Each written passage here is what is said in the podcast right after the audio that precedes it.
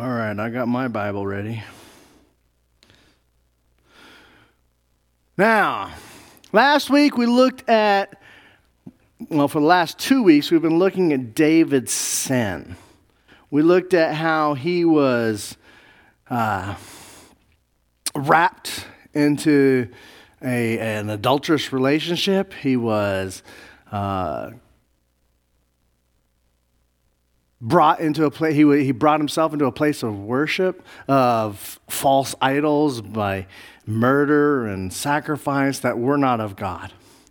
He brought himself into a place where he was in the wrong place. And so he, he was in his sin. This is not going to be his last sin, but this is the sin that's going to affect him for the rest of his life. Um, being caught up not where he's supposed to be, get, having sex with Bathsheba and when he wasn't when she was married to someone else and and murdering Uriah and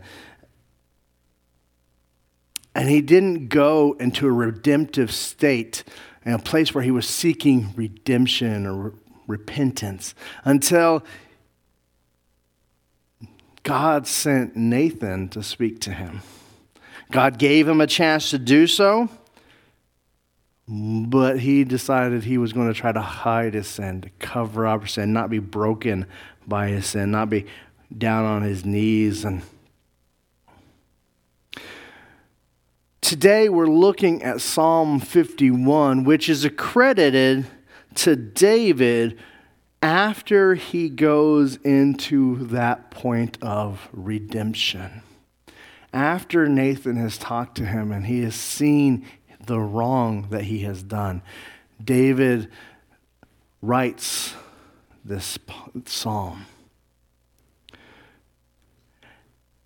And he, he, he cries out to God, Have mercy on me, O God. Have mercy on me, O God. How many of you have been there where you know that you are wrong? And you have done wrong. And our first instinct is to cover it up and to hide it and pretend we didn't do wrong. But we know we're wrong and, we have to cry out to God, Have mercy on me.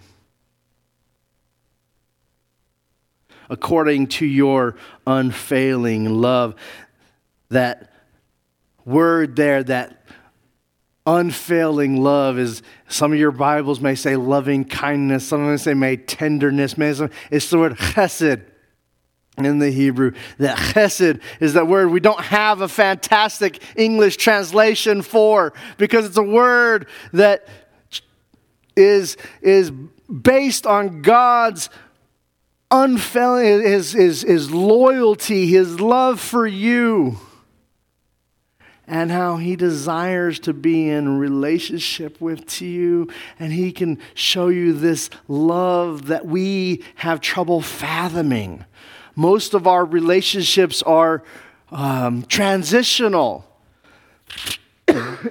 We, we like or dislike something or love someone based on what they do for us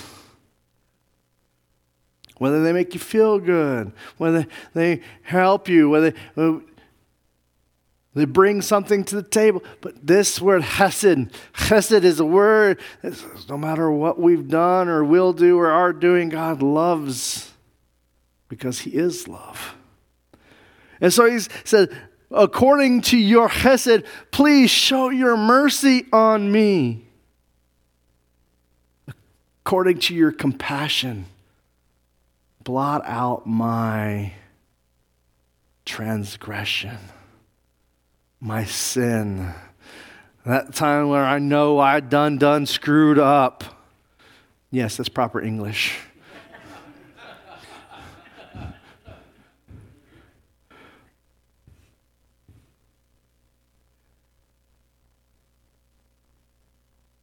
Restore me.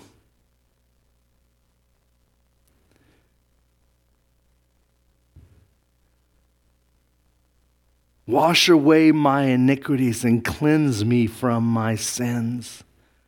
For I know my transgression, my sins is always before me. It's always right there. It's always, you know, every time I read that passage, I think of that passage in Macbeth. I'm a, not a Shakespeare fan, but I have read, you know, every one of his plays.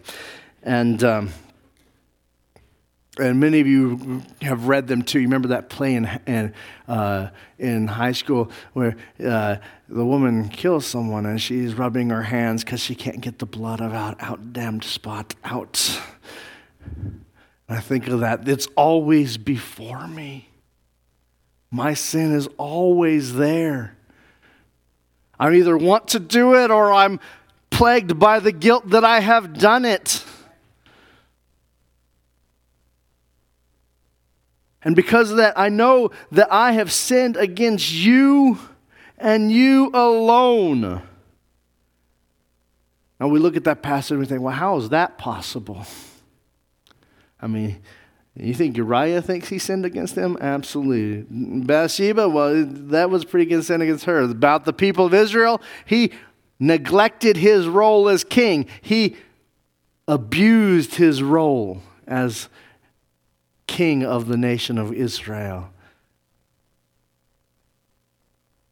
But he knows the ultimate. It's because I have sinned against you, God. I've done evil in your sight. And you know what? As king of any other nation surrounding Israel, his behaviors would have been perfectly okay. Any of the nations around him, he would have been all right because he was king. But against you, God, I have sinned. I've tried to justify it. Surely I was sinful at my birth. Yet, even there, your wisdom